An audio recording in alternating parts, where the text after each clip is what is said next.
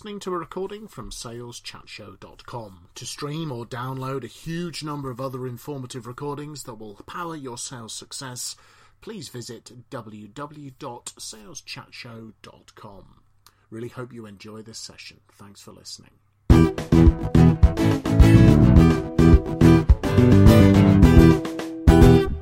So, welcome, folks, to another audio from the saleschatshow.com with Graham Jones, Phil Jesson, and myself, Simon Hazeldine. Um, the topic for today, gentlemen, this morning before I came to meet you to record some more of our saleschatshow.com sessions, I got out of bed early in order to craft a sales proposal for a potential new client. That's how, that's how dedicated, dedicated I am.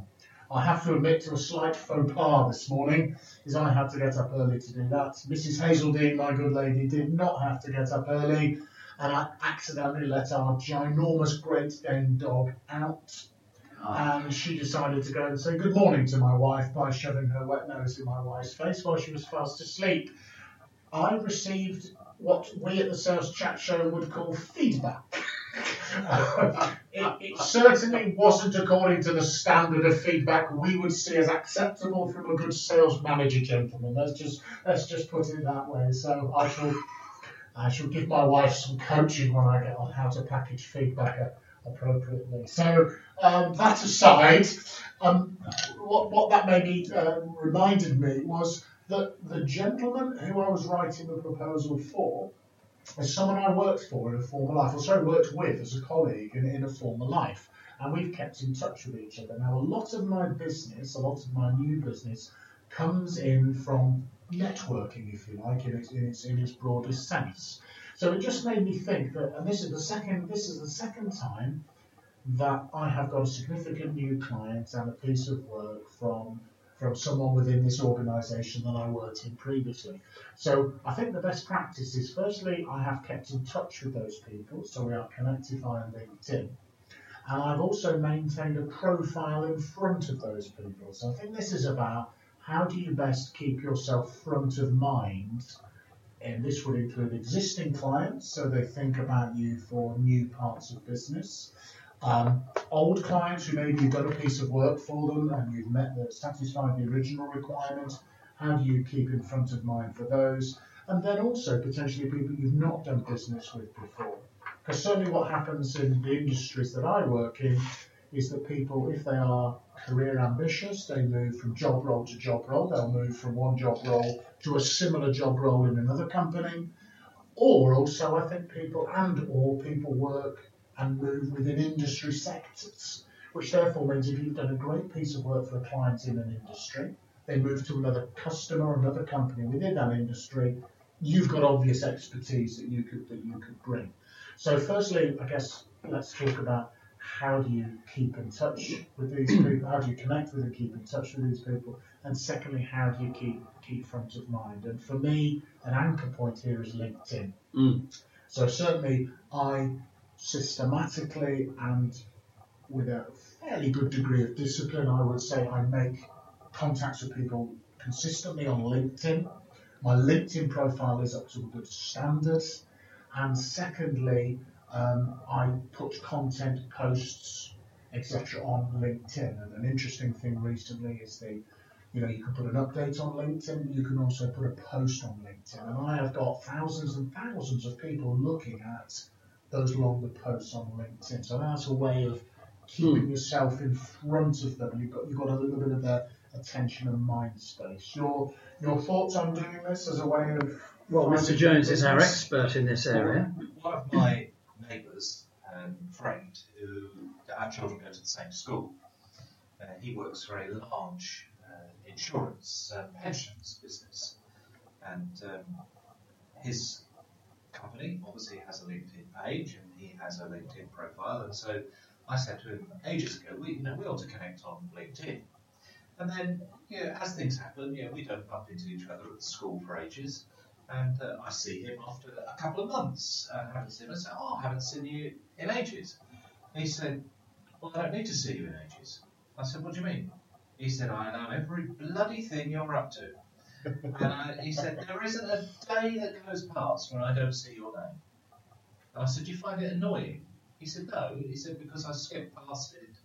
You know, unless you say something that's interesting to me and my pensions business.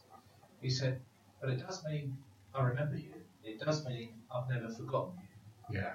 And in fact, about a month after that, a member of his company needed advice on um, doing some internet stuff. It wasn't LinkedIn, but it was about their website. And they were just chatting, you know, in the coffee lounge or whatever at work. Um, and he said, Well, I know just the person you need to speak to. Yeah. And so he recommended me to do some work for their business simply because he couldn't think of anybody else's name because he always knew me. I was always front of mind. And you've dominated his mind space for Yeah. Internet experts, basically. So a lot of the time he'll skip past what I'm doing, but he's seen my picture, he's seen my name, and you know occasionally he'll say, "Oh, what's Graham up to?"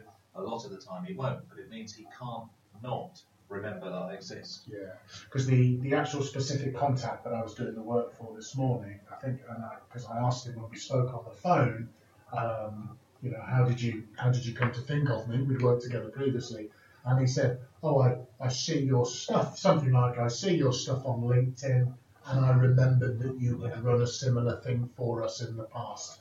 So, A, obviously you've had to have done a good job previously, but secondly, there is definitely, I don't think he would have contacted me, and he contacted me via LinkedIn. Yeah.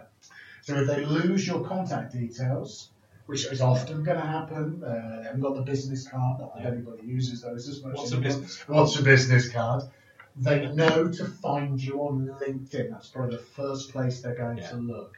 But then I had kept in front of his mind, in front of his attention, and reminded him, reminded him I was there. So every former customer, every existing customer, and probably every contact you've ever had in any of those and in anywhere else you worked is a potential source of a referral, or in your Yeah. case, was a, rec- was a recommendation, wasn't it? It was, but I, recently I drove past a customer, uh, their offices, and I hadn't done any work for that business for about two years, eighteen months or two years.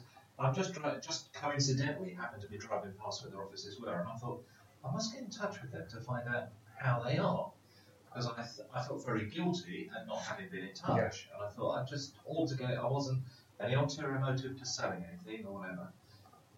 When I got back to my office, there was an email from them, and I thought, my goodness, this has worked through ether. You know, this is, I, I've somehow psychically got them to email me, and they were emailing me about asking me to do some more work for them. And when I went and saw them and said, yeah, this is real coincidence because I only drove past you the other day and thought about you, and then I get an email from you. I said, you know, I feel very guilty at not remembering you in the last two years. They said, look, we know about you every week. You know, you're always on our mind. And I said, well, why? He said, well, we get your newsletter. We get your newsletter every week, so we've always we've always been reminded of the kind of things you do. You're still there. now is the time right for us for you to do some more work for us. In between time, it wasn't, Mm. but we wouldn't go to anybody else because we're always reminded of you. Yeah. In my uh, world, one of the one-liners that uh, you've heard me use is uh, become an expert in the customer's world or the prospect's Mm. world. So one of the things that uh, I do a lot of to stay front of mind is that if I see things um, in magazines or newspapers or on the web that I think are of interest to a tyre manufacturer or a retailer or Yeah. a chemical company or whoever my client is, uh, then I will very often cut that out or send it or post it or whatever, drawing their attention to it. You know, dear Tom, have you seen this? Thought it might be of interest. It's literally two lines, but Yeah. it shows that I'm tuning into their world. It shows that I'm interested in them. Um, and very often, uh, some months later, uh, people will remember me because I have shown an interest in them Yes. at a time Yeah. where there was no possible business going on, but I've been there for them in the quiet times, not just when there was a sniff of an order. And I think that's important. And that's a great that's a great tactic, and that reminds me. And we we all have a, a colleague in the professional speaking world called Frank Furness, who is a, a South African by background and speaks Frank speaks on um, sales and sales technology.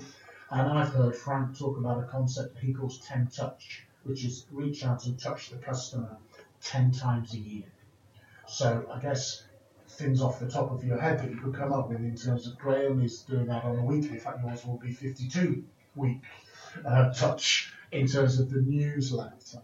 There is um, now LinkedIn. Frank is talking about making a direct contact with that customer. So those LinkedIn things I think are more general. So this is things you can specifically do. So Phil's example, and I think it would be very powerful, sending physical things. So I think a combination of email contacts, sending them a link to something very interesting on a, on a, uh website that that's relevant to them or their industry. You could, you may have more than one client in an industry, so Phil could have taken that article and scanned it and then emailed it to five or six people Mm. who are in the automotive, for example, industry. There's invitations to events that you receive that are not relevant to you. You could pass Yeah. on to pass on, and I, it doesn't sometimes or invitations to your own events. It doesn't sometimes matter whether they turn up. You Mm. still offered them, and you've made that invitation. So perhaps a combination of phone calls, Yeah. emails, texts, sending them links to articles, sending them reports, sending them to uh, you know various places, and also perhaps snail mailing them things physically. You know, could be all sorts of all sorts of different such a thing things. It still exists, does it? Yeah, and funnily enough, it's become a really good way to get people to pay attention to. Nobody else is doing it. Because when's the last time you received an article from a supplier where they had taken the time and trouble to attach it, even if it's just a little cover and compliment Yeah. slip that said, Simon, I I saw, I saw this article and due to the such and such, something personal, not just thought of you, which might look like a marketing thing. I feel I saw this and I know we were talking about touch, touch, touch your customer. And also, of course, with the wonders of LinkedIn, um, there's a nice personal element to that. So very often when I see on LinkedIn that somebody I know, customer or prospect, is having a birthday, uh, then there's an opportunity there. I never do it in a cheesy way. I normally do it in a fairly light-hearted way. Uh, the other day, I uh, sent an email, uh, an email to a customer saying simply, uh, Adrian, today seems to be another day for yet another candle. And uh, Yes. he sent back a reply saying to that, well, unlike your cake, Phil, there's still space on mine. um, and that I think is nice Yeah. because it's a little bit of humour. Yeah. The Yes. right side of the line is just two seconds here, two seconds there. But it shows that I've spotted that it's Yeah. his birthday. I'm not going to make a big thing about it and start singing over the phone, um, but I'm just sort of acknowledging that I know it's his birthday and he's, he, he knows that I'm still there. But what you have done, I think, is you've shown that it's personalised because all of us, I'm sure, get hundreds of Facebook happy birthdays and things, and they're just clearly the default thing. And I'm not saying that's a bad thing to do, but Phil's going, Phil's taken a little bit of extra care, which I think will be noticed. It's the same as connecting people on LinkedIn and just Mm. using the standard it, invitation request. It's not personal. it is that personal thing that's important. So a lot, I think uh, the mistake a lot of salespeople make is that they sign up their customer for the newsletter and think that that's giving them their monthly or weekly Yeah. touch, but it isn't because all that's doing is connecting the business to the Yeah. customer. It's not Yeah. connecting the salesperson. So ideally, each salesperson will have their own individual newsletter for their own groups Mm. of customers. Now, of course, that might be cumbersome, difficult, costly, all those kind of things. But there are some practical things you can do that make it a bit more personal. So one of the things that you could do is use Evernote. So Evernote.com, it's a, note-taking system, compiling system. And what you can then do is you can create a notebook for each individual customer. And every time you see something interesting, whether it's a web page, whether it's something you scan in, whether it's just something you type in as a note, and you put it in that notebook, because you've shared that notebook with that customer, they get an alert that there's something new from you, from you, the, the person who's found something interesting for them, and they can just see that, that notebook. So you could create a series of these shared notebooks for each individual customer, and every time you see something interesting, now it might be applicable to 20 different customers, and you just drop it into those 20 notebooks. That's easy to do on Evernote, that's not a problem. And you only do it once, and you just assign it to all the, the, the notebooks. But each of those 20 customers get an individual notice that something important, interesting to them has arrived in their notebook. Mm. And so that's another way of keeping in front of people's mind but making it more personal to them. You know, I Yeah. just found something interesting to you. And Evernote, you can definitely, there's an app, isn't there, which will interface across your devices as Yeah. well. So you can have it on your tablet, on your laptop, and then also on and your it's all phone in as well. sync with each other. Yeah. So, so wherever you are, Wherever you are, you could, could use, could save some downtime. Yeah. Oh, sorry, make use of downtime. Yeah. You know, you'd be- Another thing that um, I often do to uh, stay front of mind is to connect my customer up with somebody that I think would be of value to them. Yeah. So it's as simple as an email saying, you know, dear Keith, thought you might like to meet Roger. He does this, this, and this. Uh, just the sort of thing that you'll be looking at in the next six months. Hmm. Uh, so they both get some value out of it. But once again, 10 seconds from me, Phil's still around and he's adding value, Yeah. Not pestering me. Yeah. And uh, Yeah. that, uh, again, I think works very well. And I think so. The concept of the, the, the temp ups that we're borrowing from Frank Furness here, I think is the, the key thing is you're sending things that are relevant and valuable to the customer as a way of keeping front of mind. So when the time is right, you're able to make a proactive sales approach, or indeed you respond to their request, which obviously is a far more advantageous position for you because they've asked to see you. A good friend of mine, uh, John, one of my one of my colleagues, he has a great expression. He always says, "Are you in the customer's useful box?" And what he means by the useful box is a sort of like a metaphor for the customer has this imaginary box on the desk where they have useful suppliers and people who are helpful. And he says you want to be, have the reputation to be in that person's useful box and remind them of the fact that you're useful on a regular basis. So when they have a problem or an opportunity or a challenge, they say, okay, who do I know? And you need to be in that mind space of that of that customer. Mm. And obviously, the more value you add to a customer relationship, Yeah. the better the quality. That's a, that's a nice visual reminder Yeah, it's a of way of- what we're talking about here, isn't it? It's a way to of- imagine you're in a box. I'd argue with the 10 points a year, though. Uh, yes. I'd say it's probably you need 10 times a month. Okay. um, because the sheer volume of stuff that people get these days means that in order to be visible, you've got to be there many more times. Yeah. And whilst a lot of times, it's back to my, my friend who you know sees loads of stuff from me on LinkedIn.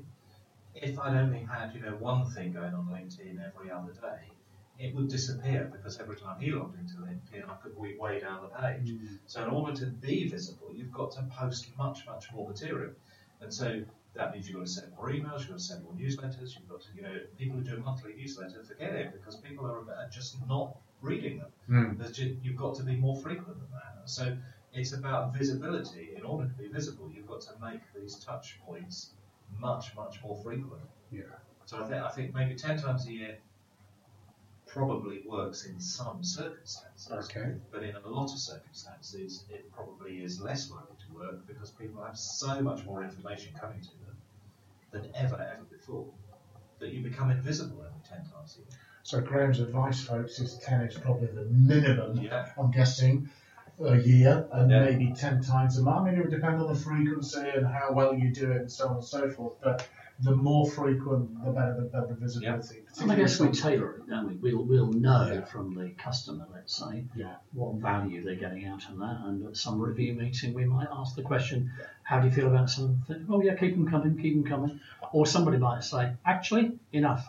Uh, once every Mm. now and again is fine. So we can tailor it I, I just, I just think there's a, there's a whole host of things we've got here, particularly from online sources that you know, YouTube videos and blog posts and articles, etc. So I think you'd find it really tough to find a customer saying you've sent them too much material.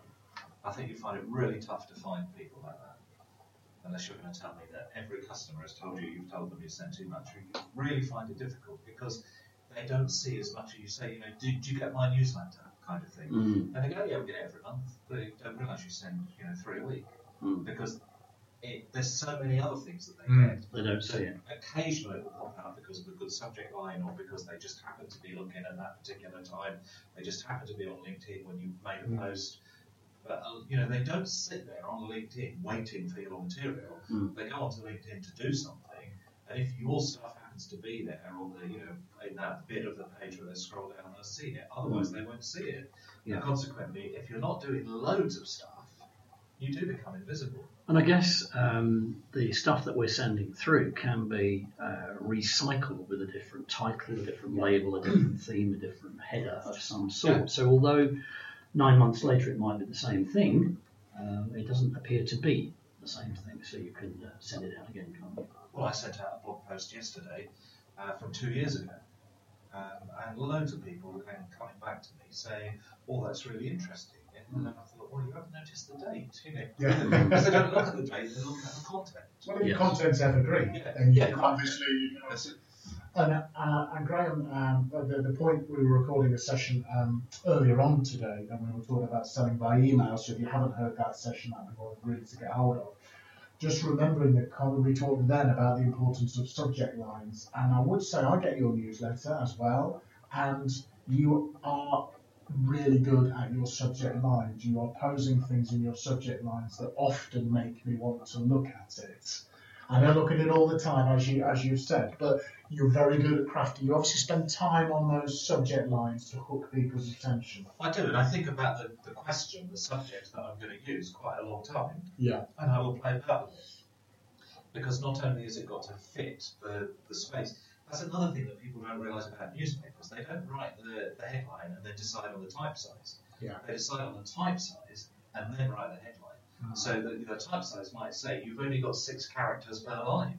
And so not only do you then have to write a headline that's in three lines of six characters, but it's also got to sell the story, get people to buy the paper, all of that with just a limited number of characters. They don't say, well, here's our headline and now let's change the type size to fit. Yeah. So equally, in when you think about an email newsletter or anything you're sending, whether it's a LinkedIn post or you know an Evernote update, the space you've got is about 30 characters. Yeah. Because that's the width of most people's um, you know email inbox or whatever, whichever way you're delivering this material.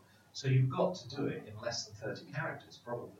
And that then means that you've got to say everything and grab people's attention. So you've got to spend time Yeah. on the on the headline of whatever it is, whether it's an email or a LinkedIn post or a blog post or you know whatever touch bit you're having with people. You know, even your you know here's a, a, a cutting that I found. Mm. Yeah, that's got to probably you know sell the whole story in 30 characters or less. Yeah.